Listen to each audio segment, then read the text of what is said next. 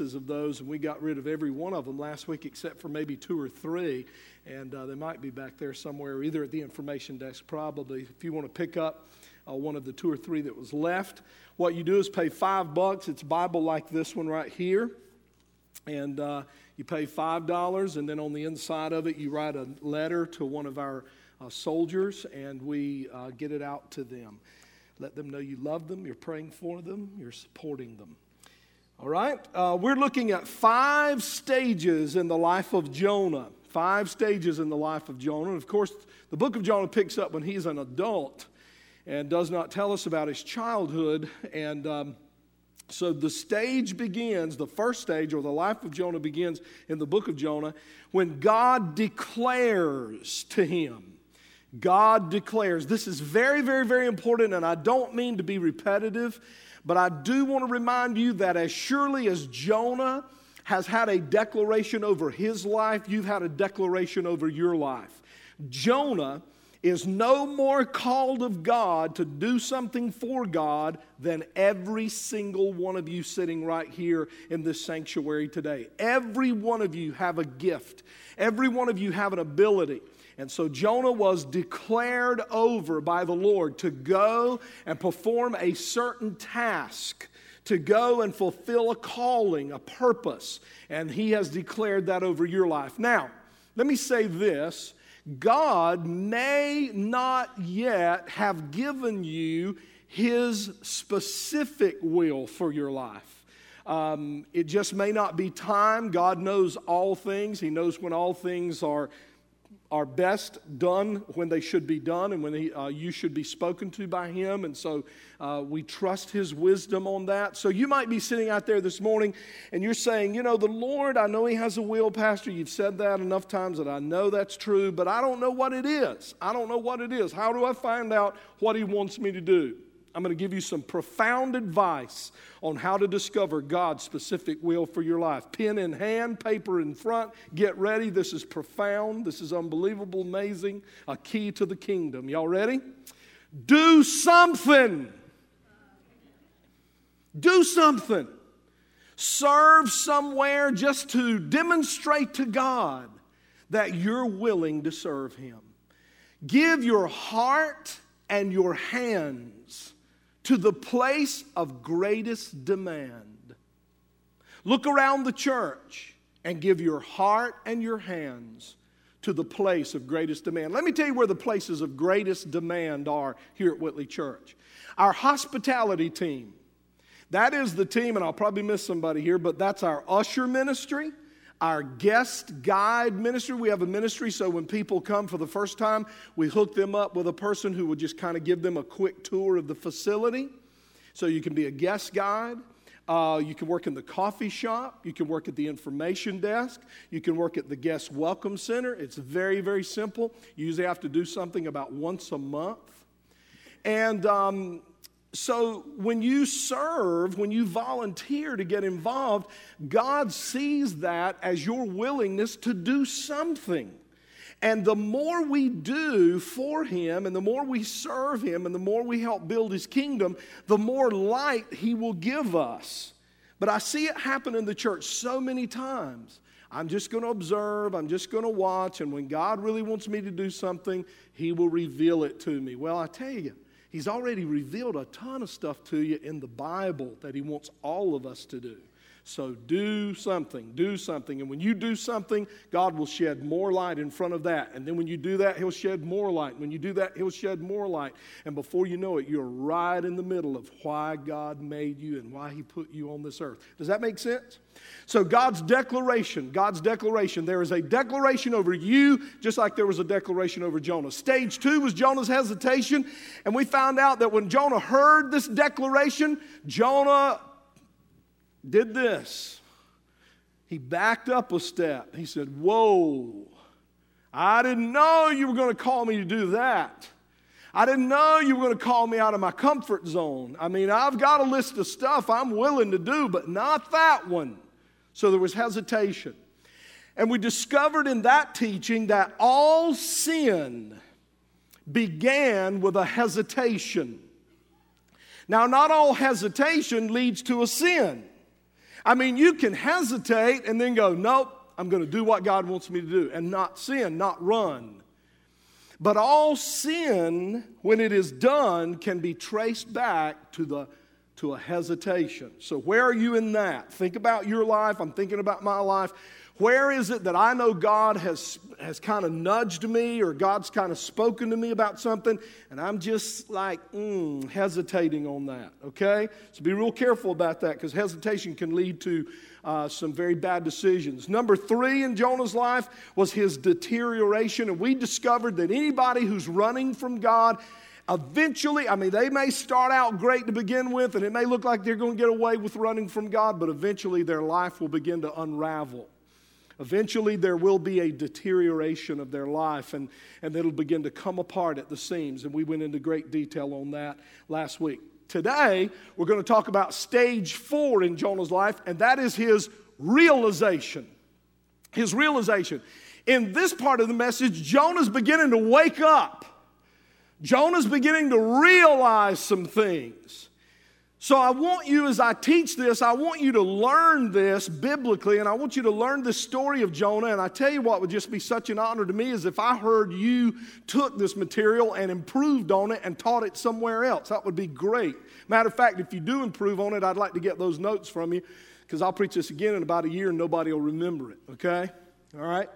And I'd love to preach it and, and you know, improve on it.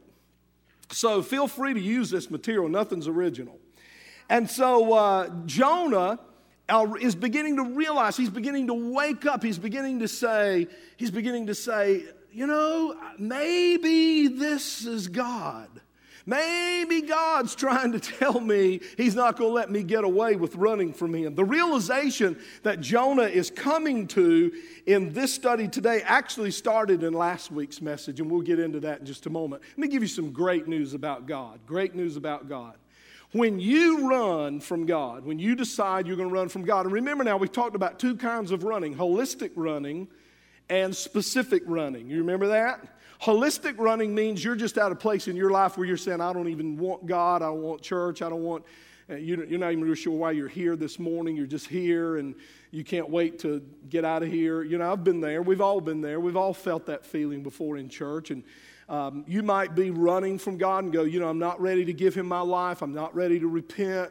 I'm not ready to accept Jesus into my heart. I'm just not there. I'm just not ready. That's, that's a holistic running from God. You just don't want God in your life at all. But then there's specific running where you are a believer, you are a Christian, you love God, but all of a sudden he's called you to something that you don't feel equipped for, or he's called for something, called you to do something that you don't feel gifted for.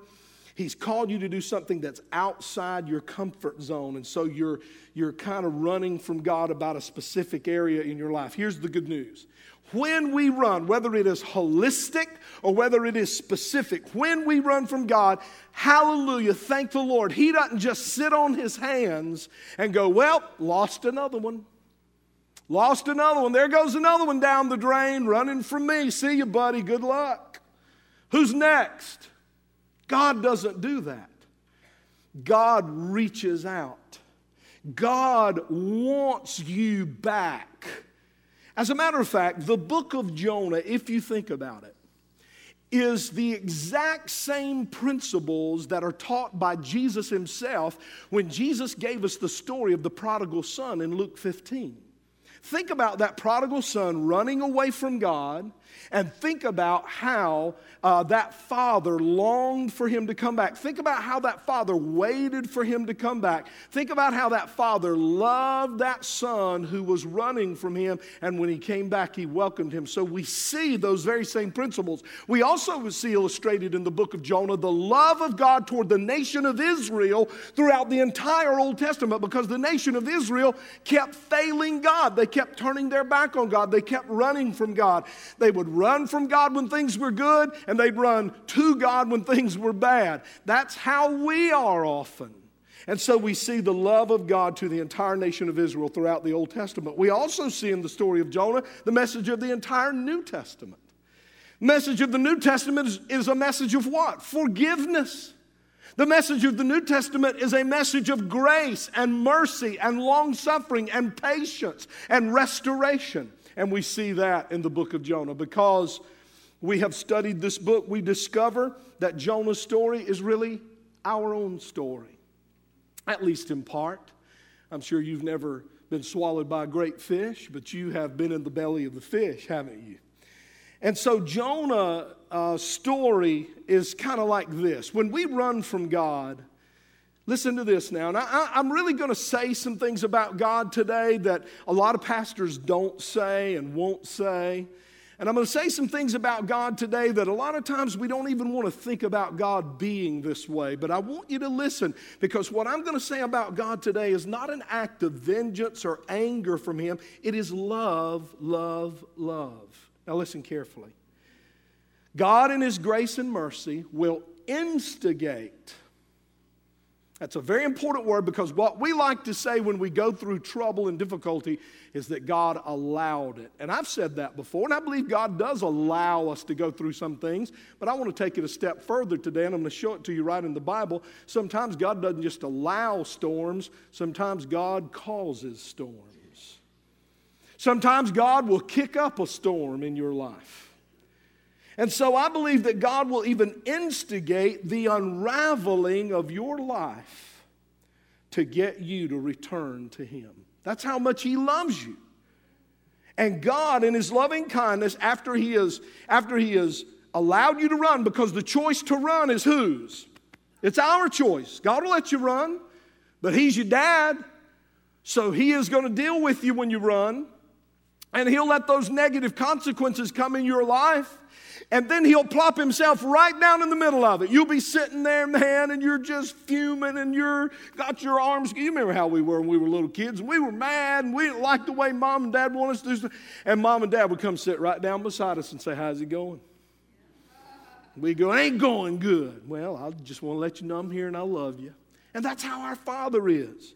He'll plop right down in the middle of our negative circumstances that He has either instigated or allowed. I think He works both ways there. And He will reveal Himself and say, hey, listen, the reason this is in your life is because I'm the only source of joy.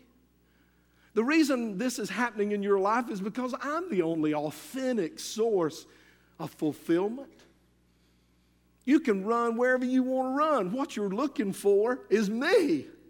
I'm what you're looking for, and you're going everywhere except to me. Isn't that love?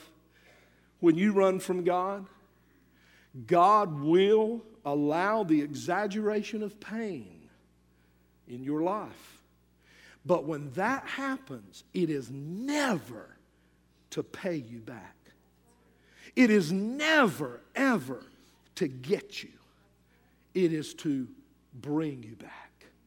It is always to bring you back. So when you run from God and then you suffer the consequences of running from God, that's always to bring you back to Him. Now, why?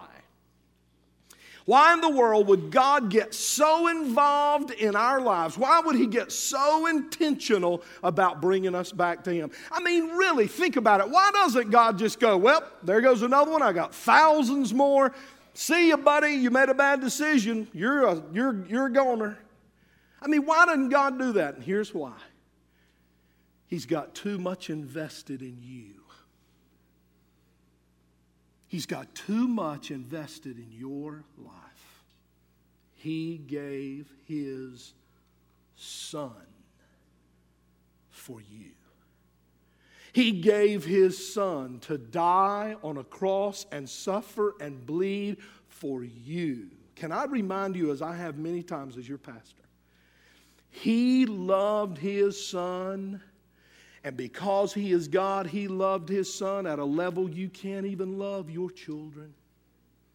See, we get this idea that because he's God, he was able to reach inside and turn a switch and not feel any pain when his son died on the cross. He just kind of turned his back and went, I just, it's got to be done, it's got to be done.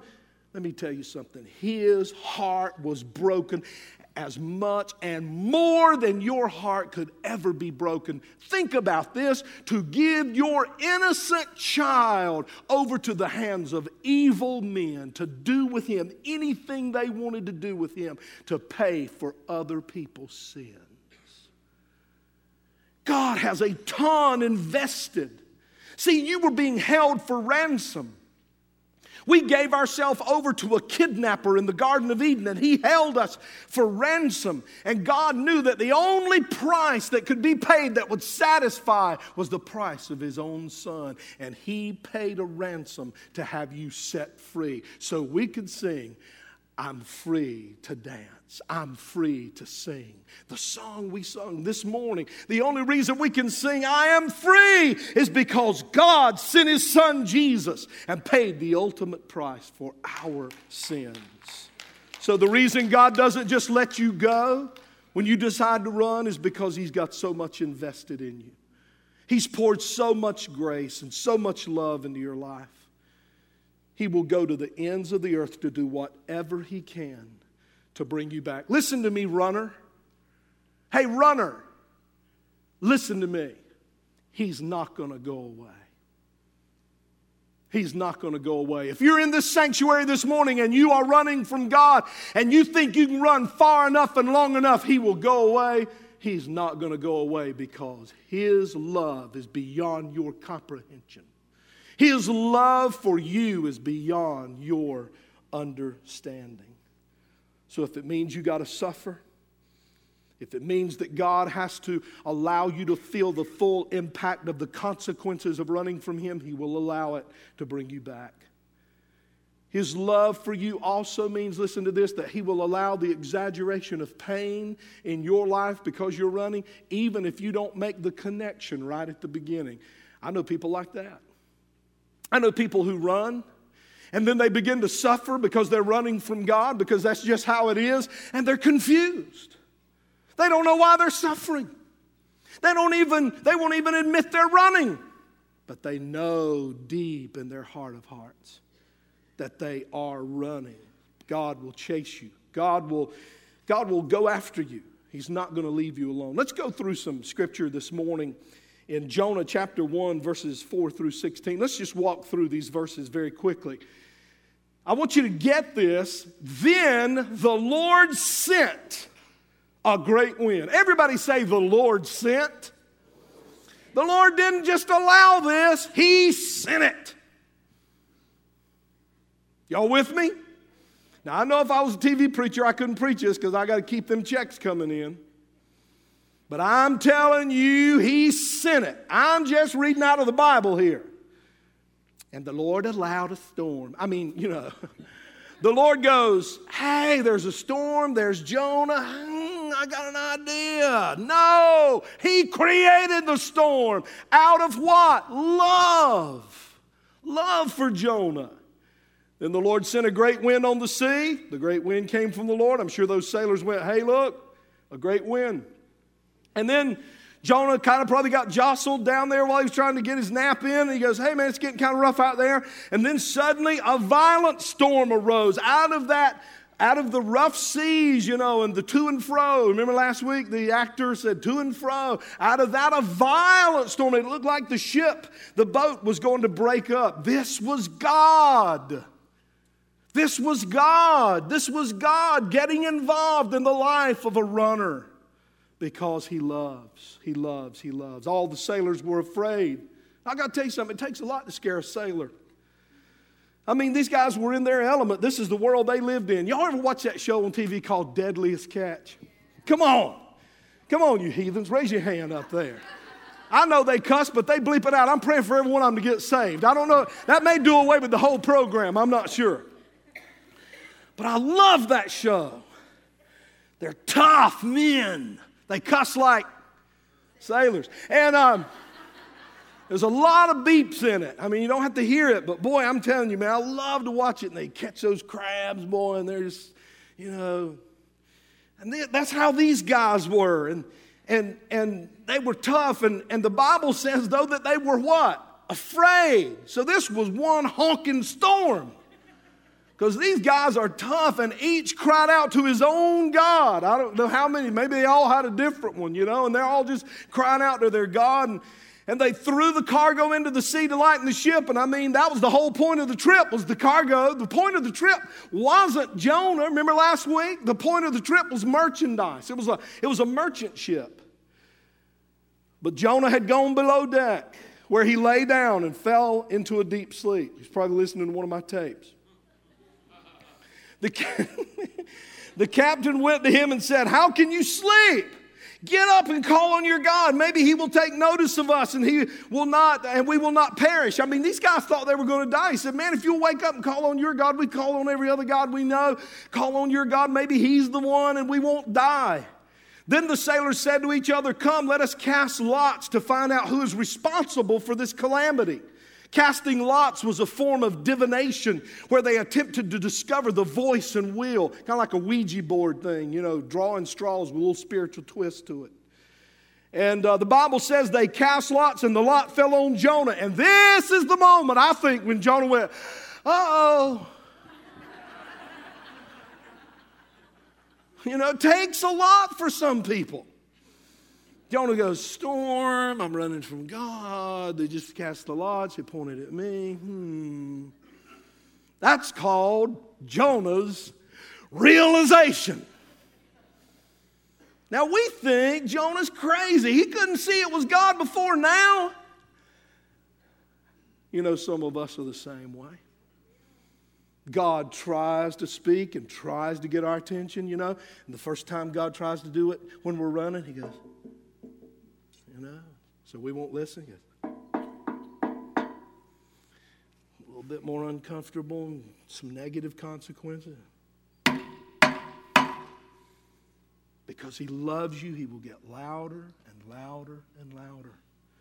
And those consequences of running will become more and more severe. Now, I know we don't like to hear this about God, but I'm telling you, He's got too much invested in you to go, there He goes, sorry, good luck.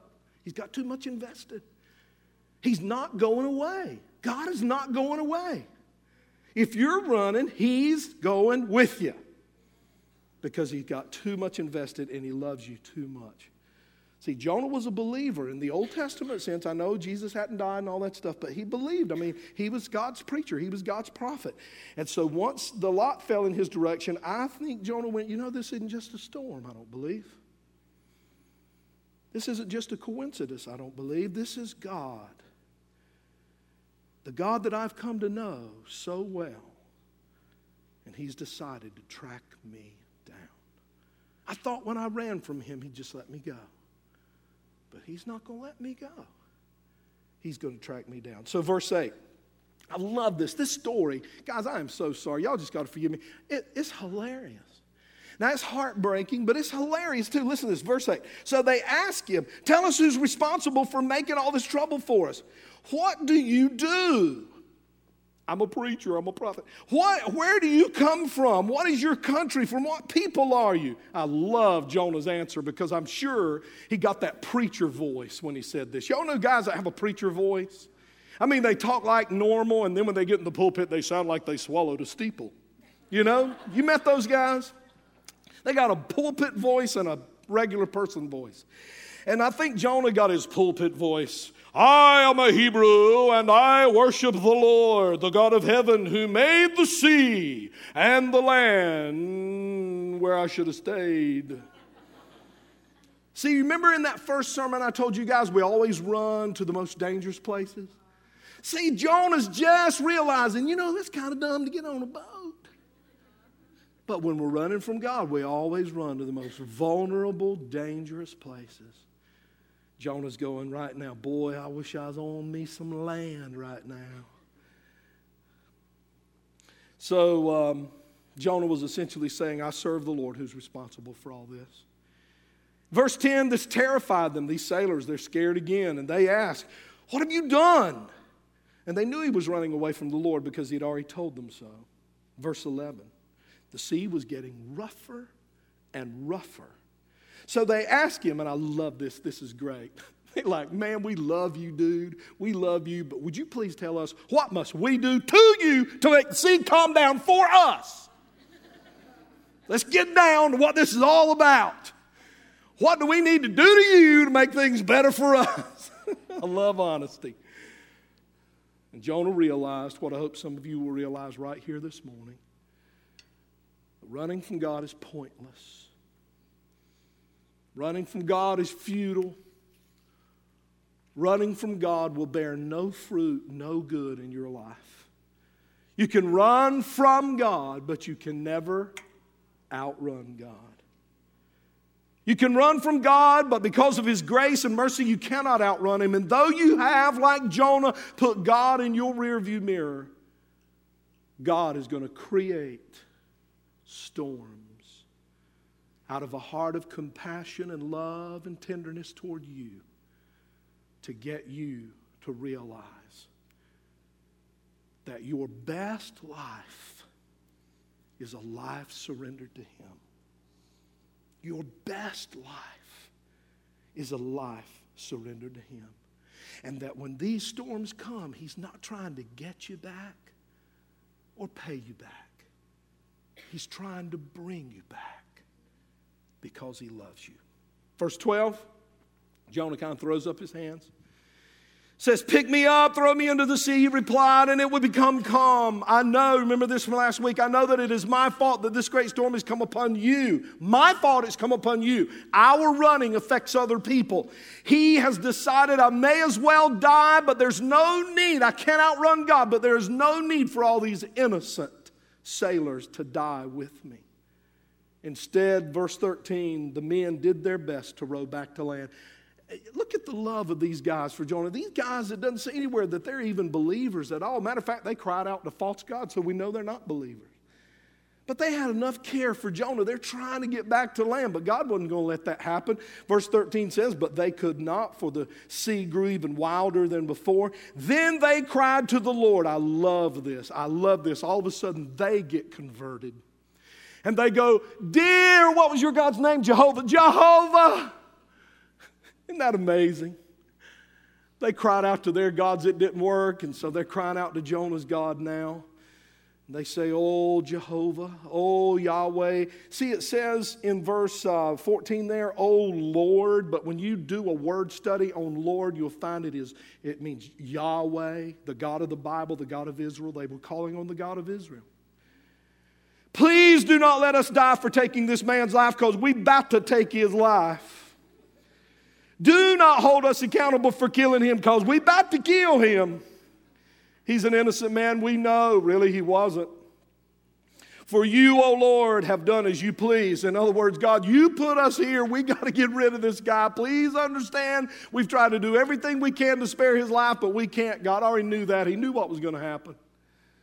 Then they took Jonah and threw him overboard, and the raging sea and uh, the raging sea grew calm.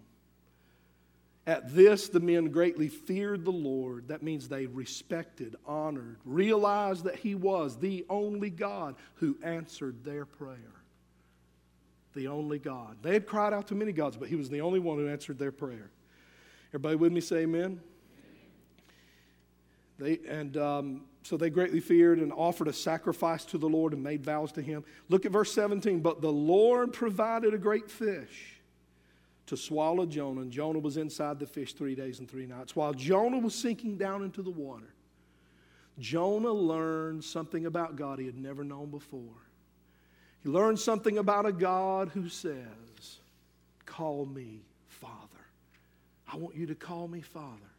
And Jonah begins to understand some things about God he had never understood before. When you run from God, you know what I've discovered? When you run from God, it is not so much that God chases you as it is that when you run, God allows and God instigates storms. And then He lets them have their effect. And instead of really chasing you, He waits. You know what I believe this morning, right here in Whitley Church? I believe God is waiting for some of you. God is waiting for some of you. Let me tell you how I view God. He waits for you with tears down his face. He takes no pleasure in seeing you go through that storm. I have never disciplined one of my children and enjoyed it. Maybe a couple of times I enjoyed it. Seriously, I've never, I, have never taken something away from my, one of my boys And I know the modern parents don't do this anymore, but I used to dance with my boys. We'd dance once in a while. You know, I'd lead and they'd follow. And um, I never did that when I, when I felt good. I never did that when I said, awesome, man, let's go eat some pizza, you know, let's celebrate. I tell you what I have done. I've disciplined my boys, and while they cried, I went in another room and cried. Our Father loves us, and He will bring discipline into our life because He loves us.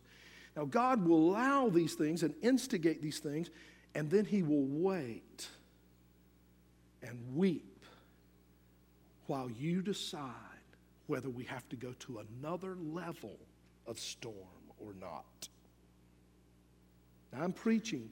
I'm pre- you say, what kind of preacher get up there and say stuff like that? The kind who loves you the kind who loves you. I love you. I love you. And I'm not going to stand up here and powder puff and sugarcoat. I'm going to stand up here and tell you now. Now, I'm going to talk about grace and mercy and all of that. But in that grace and in that mercy and in that love is a daddy who says, Boy, girl, that's one thing you're not going to do in my house. Amen, amen. We serve that kind of Father. Our, our God is not somebody who can be talked out of. Our God is not somebody who we can get with. And you might have been able to do that to your earthly parents, but you're not going to make any side deals with God. When He speaks it, that's how it is. And it's all love. Why did God send the storm? Why did God let the lot fall on Jonah? Why did God let Jonah get swallowed by a fish? Why did Jonah have to spend three days in the belly of a whale? Unbelievable, disgusting days in the belly of a whale. I'll tell you why. Because the God of Jonah, who is our God right here at Whitley, will not let you go until you recognize that He loves you and wants you to come back. He is a God of unconditional love. His love has no conditions. He doesn't love you if you don't run, He loves you if you do run. He doesn't love you if you get it all right. He loves you in your imperfection. He loves you in your failure. He loves you in your sin. He loves you in your mistakes. He loves you when you stumble. He doesn't tolerate it, but He loves you. He loves you never to pay you back, it's always to bring you back. And in verse 15, Jonah is sinking into the depths of the sea. He's probably thinking, you know, things haven't turned out like I thought they would. Maybe God was right. Just maybe. He was right. And he's going down, down, down. And all of a sudden, this great fish just comes out of nowhere and goes and Jonah is in the belly of the whale. And the moment he gets in the belly of the whale, chapter 2, verse 1, it says, From inside the fish, Jonah prayed to his, the Lord his God. Boy, did it take something to get the old boy to pray? What's it going to take for you? What is it going to take to get you to cry out and say, Lord, I need you?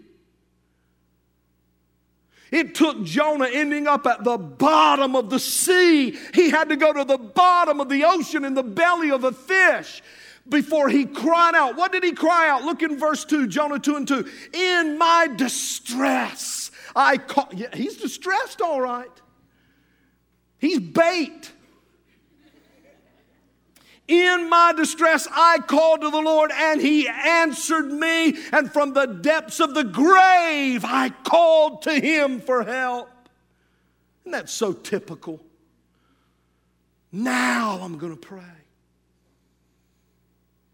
If he'd have done this earlier, he wouldn't even be in this mess. He's desperate, though. He's desperate. You all do know that desperation will create some different behavior in your life. See, some of y'all are here this morning and you're running from God and things are going pretty good, so you're not desperate. But I tell you, God will let you, He'll let you come to desperation. Now, been there, done that.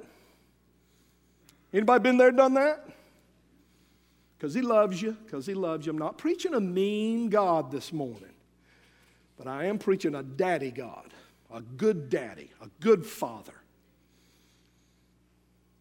And so he started off in great shape on this little Mediterranean cruise, and everything's smooth. But now it looks bleak and hopeless. Let's just go back real quick as I close this message. And, and we have some visitors here today. Tell them what it means when I say in closing. Absolutely nothing, but it makes you have hope. Okay. When Jonah started this run, he wasn't desperate. I mean, let's just picture, you know, Jonah, he just kind of goes down to the dock, you know, and he's kind of blending in with the crowd because he knows if he blends in, God might not be able to find him. What a doofus. And he's just walking around down there. And so he gets his ticket, you know, and he gets on a cruise. How many people have been on a cruise? Raise your hand, been on a cruise. Don't be ashamed. It's a God thing. I believe all good things come from the Lord. It's the best vacation I ever had. And uh, Jonah gets on the cruise. Now, I remember that first cruise Millie and I went on. I was standing up on that very top deck, and that calypso music was going, you know, and I had on a little Hawaiian skirt. It was beautiful. And um, no, that's not true. That is not true right there. And so I'm standing there, and the sun's going down, and that boat's just softly, you know, and that little music. I'm telling you, it was just so relaxing. It was just so it was just an awesome time of relaxation. I believe, you know, Jonah, he's on the boat, you know, and the sun's going down and the waves are just lapping up on the side of the boat. And uh, one of those guys is playing a little calypso thing, and they're just leaving. Jonah's got it made, man. He, he's smooth, it's all peaceful and relaxing, and he decides, I'm going to go down to my cabin and I'm going to catch a little nap, lay down on my bunk, you know, and I want to just kind of forget this whole thing. And one version of the Bible says that when Jonah went down there and went to sleep, he even started snoring. I mean, the boy was chilled, he's chilling out. But I got to think that deep inside, there was some uneasiness about this whole thing in his heart. Y'all, y'all know what I'm talking about? Where, where everything's going really, really good, but just something's telling you you ain't quite right with God. And so Jonah's got that, you know, and he goes, you know, if I if I go to sleep, I'll wake up in the morning, everything will be better. And, but I, I got to think at the same time that uneasiness was there, I think Jonah was also thinking, yeah, I might, I might get away with this.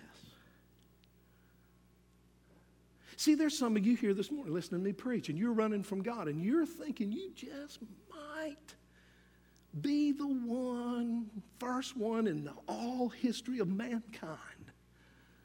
But you think maybe God is just going to let me off the hook.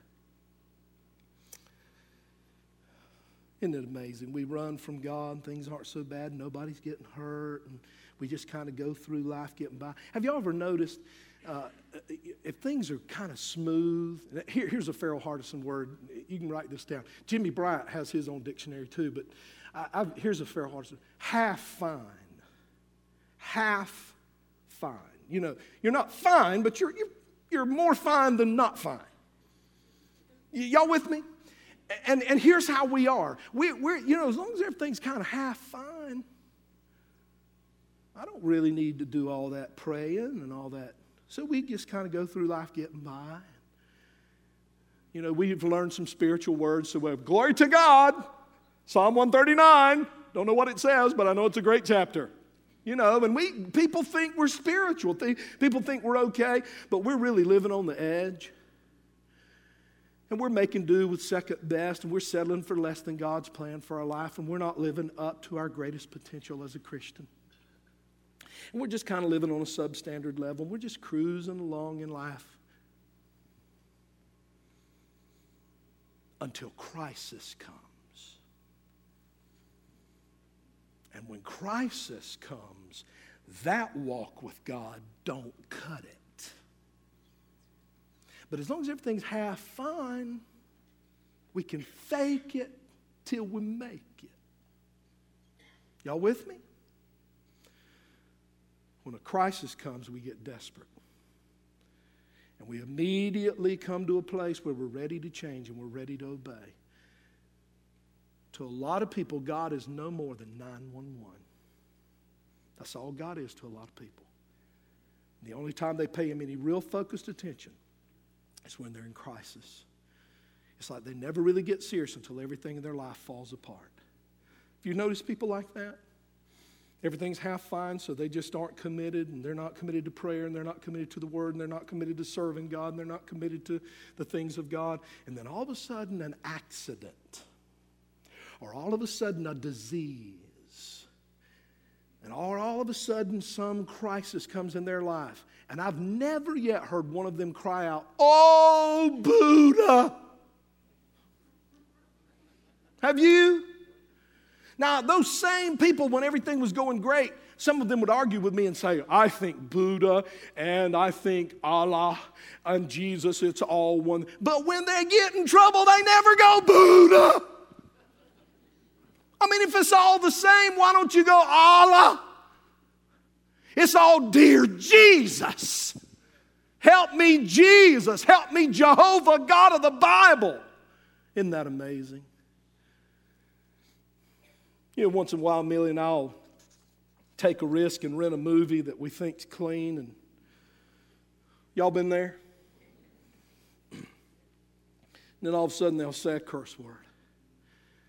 And uh, I've always noticed, though, they never say Buddha blanket.